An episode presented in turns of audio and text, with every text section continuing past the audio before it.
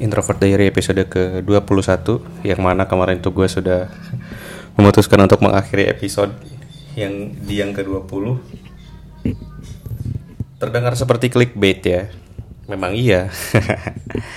Karena uh, ya maksudnya gue episode terakhir untuk gue publish di sosial media Yang sekarang ini nggak akan gue publish di mana-mana. Jadi seperti yang gue bilang di episode sebelumnya, gue akan sangat senang jika lo nge-share uh, apa podcast ini secara langsung, secara offline sama teman-teman lo.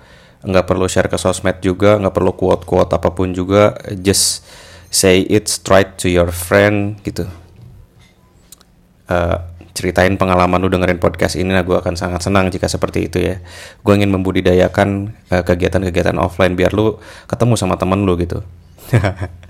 um, uh, gue juga udah deaktif Instagram jadi kalau buat yang pengen message lu bisa ke email gue aja ya m.irfan.fz at gmail.com nanti gue akan simpan di subs uh, apa sih? Description. Aduh susah banget dah ngomongnya.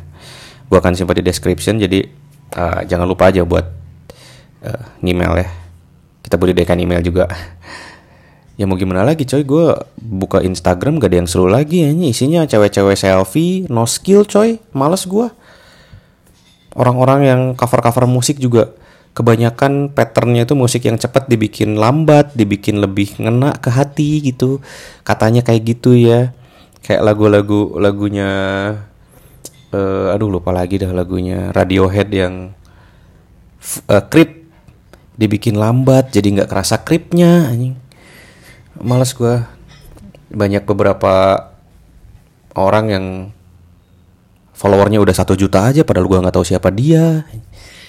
Makanya gue malas lah lihat-lihat Instagram lagi. Lagian uh, story-story teman gue di Instagram juga udah nggak ada yang menarik. Isinya datang-datang ke kondangan foto-foto makanan terus nonton-nonton konser videoin bayi. Ya udah gitu-gitu aja gitu nggak ada yang seru. Kalaupun ada orang yang ngomel-ngomel di story paling bikin tulisan-tulisan panjang gitu yang malas gue bacanya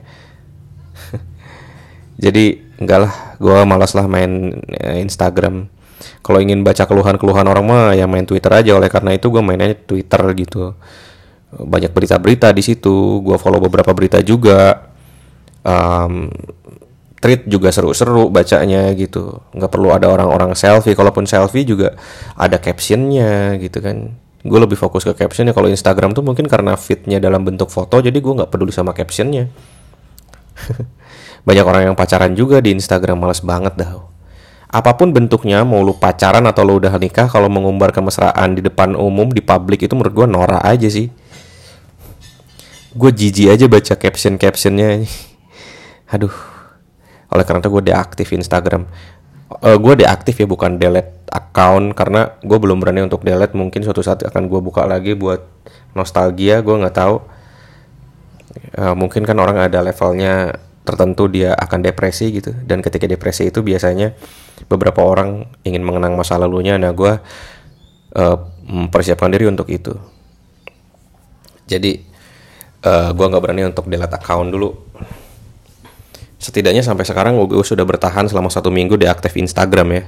Semoga bisa bertahan sampai satu tahun dua tahun tiga tahun gitu. Sampai Instagram uh, ekosistemnya membaik lagi uh, terus lu gimana? Anjing udah kayak temen aja. Seolah-olah lu tuh bisa ngomong langsung gitu sama gue. Ya uh, oh ya podcast ini akan selalu muncul akan selalu publish setiap hari Senin jam 11 uh, itu gue lagi lagi pasang air lagi lagi gali air jadi ada bunyi bunyi mesin kayak gitu. Ya ini podcastnya akan selalu publish setiap hari Senin jam 11 jadi kalau misalkan lo pengen dengerin suatu podcast atau ingin dengerin sesuatu ocehan-ocehan gue silahkan setiap hari Senin buka di Spotify Introvert Diary. Uh, terus ah, tuh mau ngomongin apa ya? Barusan tuh gue udah ngelis dah. Oh ya um, di kantor gue tuh sekarang lagi banyak drama ya. Entah kenapa makin uh, mungkin itu yang terjadi ketika lu bekerja di suatu perusahaan. Dari awal perusahaan itu masih berkembang gitu. Ketika perusahaan itu mulai membesar lo akan merasakan jadi banyak drama aja gitu. Yang sebelumnya kita uh, solid kekeluargaan terus berubah gitu kan makin banyak orang asing masuk ke kehidupan kita masuk ke kantor-kantor kita. Lalu orang tersebut bikin onar. Itu sama seperti film uh, The Purge tau gak sih? The Purge Anarchy yang mana ada satu keluarga yang mereka tuh saling sepakat saling menyayangi. Setiap malam tuh selalu ada pembunuhan gitu kan. Uh, kayak battle royale gitu saling membunuh. Dan mereka tuh si anaknya itu menerima orang satu orang asing masuk dan si orang tuanya itu mulai insecure ini orang asing siapa nih? Itu mungkin yang terjadi dengan kantor gua yang mana dulu tuh gua orang-orangnya kenal semua baik-baik semua. Uh, terus apa ya uh, dekat semua solid gitu. Tiba-tiba ada orang-orang nggak orang-orang asing masuk yang mana itu membuat ah ini lu siapa sih? Gitu dan dari situ gua rasa jika ada orang kantor gua teman kantor gua yang bilang kantor kita ini masih kekeluargaan uh, suck your dick lah. Kekeluargaan dari mana? Yang namanya kekeluargaan itu solid coy. Karena gini loh bagi gua keluarga solid itu karena dikit. Iya kan? Dulu misalkan lu uh,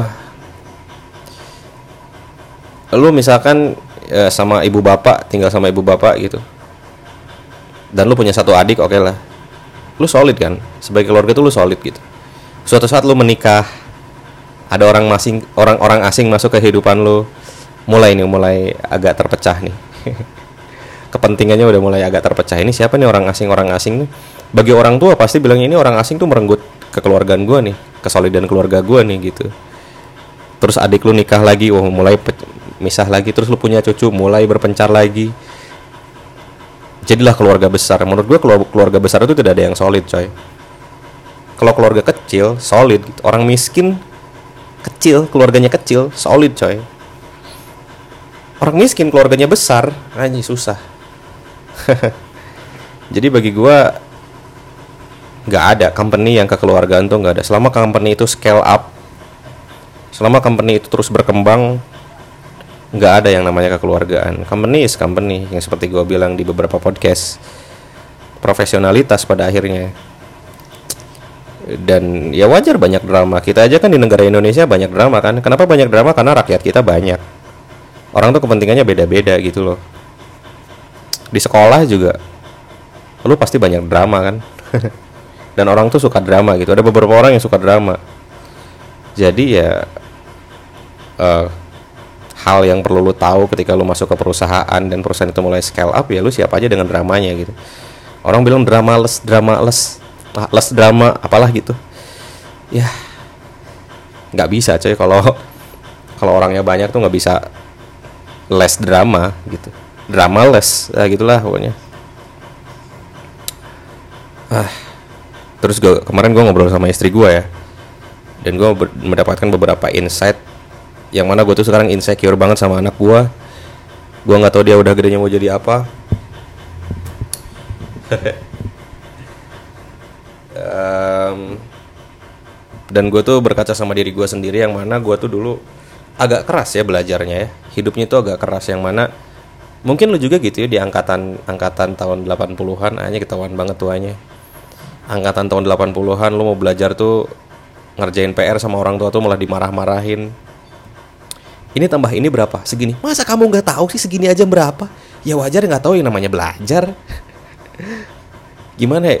Zaman dulu tuh kalau lu pengen ngerjain PR tuh lu malah dimarahin gitu loh yang dan ditambah lagi di sekolah tuh nggak pernah ada pelajaran keberanian coy. Nggak pernah ada pelajaran yang mengajarkan tentang keberanian. Guru-guru tuh kayak bilang e, coba maju ke depan maju ke depan kerjain dong ini kerjain dong itu tapi nggak pernah ada hal yang mengajarkan kita untuk berani gitu loh. Gue bingung apakah keberanian ini adalah part dari uh, ketegaran kita kemampuan kita dalam menghadapi masalah gitu. Apa sih? Karena gua aja mulai berani gua gua nyesal juga nih gua gua aja mulai membangkitkan keberanian yaitu setelah gua kerja akhir-akhir inilah setelah gua kerja di Jakarta dulu waktu kuliah tuh gue penakut banget coy. Gue maju ke depan tuh malu banget karena gue merasa gue bodoh. Kenapa gue merasa gue bodoh? Karena ketika ngerjain PR gue dimarahin terus. Gue tuh nggak tahu kalau gue tuh pinter. Eh, mungkin memang tidak pintar ya tapi eh, gue yakin semua orang tuh punya kemampuannya masing-masing gitu loh. Karena dimarahin terus waktu ngerjain PR gue ngerasa anjing gue tuh bodoh ternyata. Gimana gue mau compete sama yang lain? Gimana mau berkompetisi sama yang lain? Gitu loh. Orang gue ngerjain PR aja gue dimarahin gue tuh ngebayangin mungkin orang-orang pinter tuh nggak pernah dimarahin ya kalau ngerjain PR gitu. Nah dari situ awal dari um, rasa ketidakberanian kita dalam menghadapi beberapa hal. Pada akhirnya gue lari dari masalah coy. Gue nggak pernah ngerjain PR gue malah banyak main PS terus um, rapot gue kosongnya 6 gitu loh. Dan gue masih inget banget awal pertama gue berani itu adalah ketika uh, pelajaran tata busana yang mana guru tata busana gue tuh waktu SMP ya ngeri banget lah itu guru lah itu amoral banget lah gurunya. Sampai uh, kita tuh mau demo gitu. Padahal apa sih yang bisa didemoin sama anak-anak SMP kami itu mau demo uh, mau demo untuk menentang si uh, guru tersebut gitu ya. Suatu saat gue tuh ada kasih tugas bikin baju kecil baju monyet lah bikin baju kecil gitu dan uh, kerja kelompok gitu tugas kelompok gitu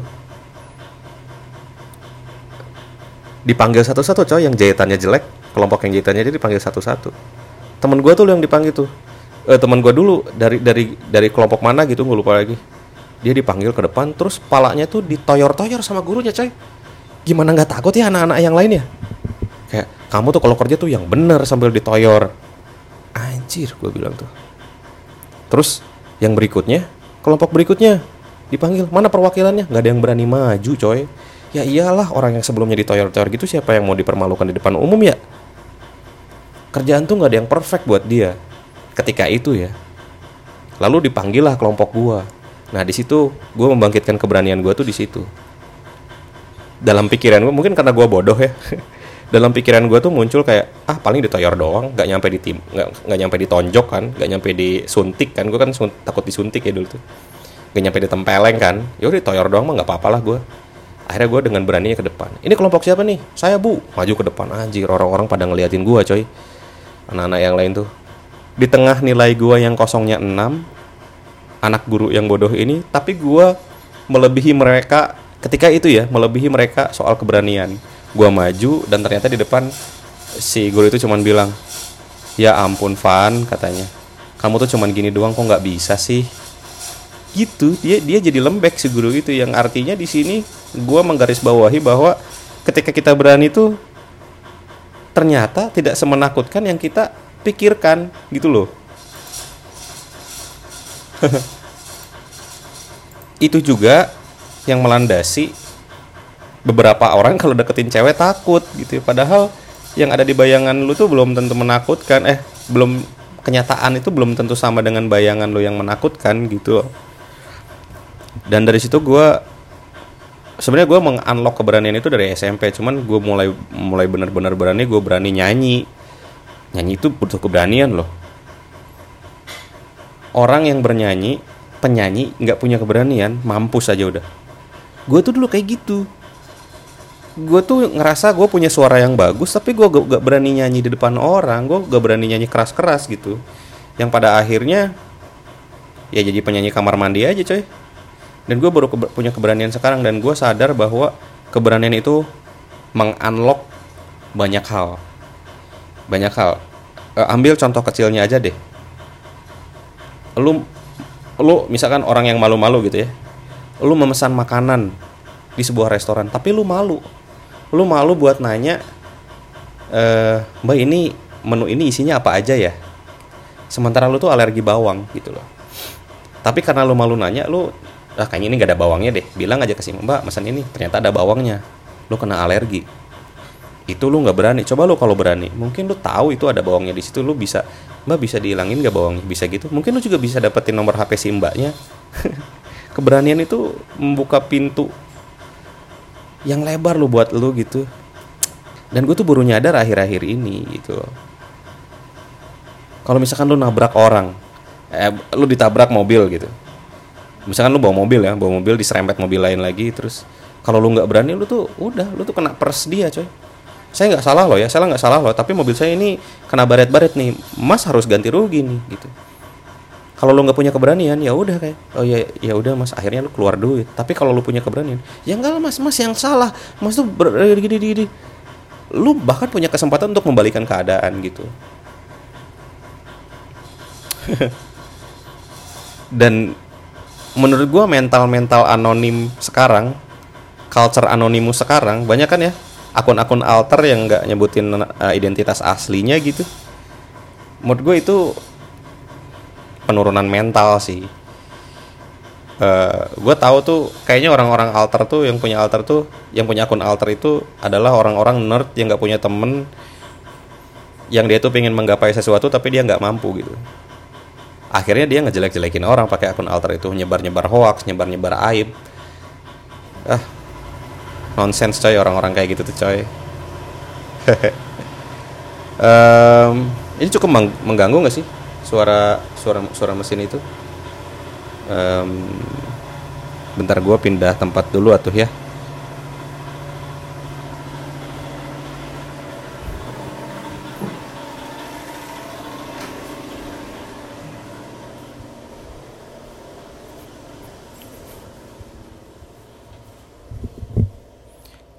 Ya, oke di sini agak tenang. Uh, ya begitu. Uh, ketika lu berani itu lu bisa membuka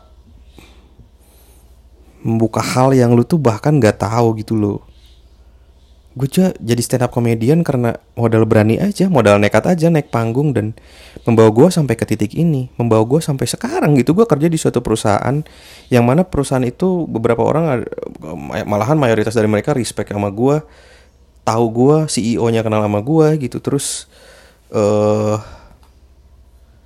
gue juga bisa bikin podcast ini, punya keberanian untuk bikin podcast ini. Terus gue juga sekarang punya band. Dari keberanian ini gue bisa mengunlock banyak hal gitu. Dibandingkan gue diam di rumah main game terus baca buku being nerd gitu. Terus udah aja. Hidupan gue sestatis itu semonoton itu gitu. Ah gue nggak mungkin gue nggak pernah naik panggung stand up gue nggak pernah punya kemampuan berbicara seperti ini gue nggak akan pernah punya mental se uh, berani ini gue nggak nggak akan punya pola pikir sebeda ini gitu. Kalau gue nggak mengunlock keberanian gue ya. Jadi uh, itu gue tuh nyesel banget sih kayak waktu SMP gue tuh dulu tuh ini si Irfan suaranya bagus nih si Irfan suara Irfan nyanyi nyanyi. Gue tuh nggak berani coy. Gue tuh nggak mau nggak mau nggak nggak nggak mau nggak mau. Itu nggak asik banget sih. Kalau gue yang sekarang ada di masa lalu gue nyanyi lah ah jadi iya itu sih yang gue sesalkan sih. Kenapa nggak dari dulu aja gue berani ya? Sekarang aja gue udah punya istri gue mulai berani umur segini. Kayaknya umur umur segini tuh lu udah mulai berani di umur umur 30-an ke atas tuh. Masa iya sih lu nggak berani sih? Ya sayang banget gitu ya kita melewatkan uh, menjalani hidup kita yang singkat ini tapi kita nggak pernah mencoba untuk berani gitu. Dan keberanian ini tentunya nggak minim resiko. Resikonya banyak keberanian ini tuh. Mungkin keberanian yang berlebihan bisa membuat lu menjadi seorang pencuri, menjadi seorang pencopet, atau uh, pengguna narkoba, gue nggak tahu. yang jelas uh, pendidikan di sekolah itu menurut gue selain keberanian yang harus diajarkan, tapi etika juga agama mungkin ya agama yang menurut gue menjadi benteng seseorang untuk berbuat maksiat maksiat. Ya agama agama dan ya sih agama yang benar ya yang yang yang pengajiannya benar bukan bukan agama yang pelajaran agama yang menyebarkan kebencian gitu yang pada akhirnya lu malah jadi teroris. Jadi uh, ya itulah ya. Kesenangan dari mengunlock keberanian gitu. Atau gue tuh uh, gue gue ngerasa banget yang berbeda dari gue yang dulu tuh. Kalau dulu tuh gue ketemu sama cewek itu tangan aja gemeteran coy. Gue nggak berani ngeteks cewek gitu. Sekarang um, ada anak baru gue tuh berani say hi gitu. Halo Irfan kenalin Irfan gitu. Dulu tuh gue awkward banget untuk kayak gitu. Ya wajar ya seorang introvert. Uh, dan sampai sekarang gue masih introvert. I S T I S apalah I N F J apa ya gue lupa lagi. Ya itulah. Mungkin gue agak-agak ekstrovert dikit cuman uh, masih introvert sih. Secara karakter masih introvert. Uh, eh, gue merasa mengunlock keberanian itu adalah hal, hal terbesar dalam hidup gue yang membawa gue sampai titik sekarang gitu. Ya udah deh gitu aja ya teman-teman. Thank you yang sudah mendengarkan. Sampai ketemu di podcast introvert diary oke? Okay? bye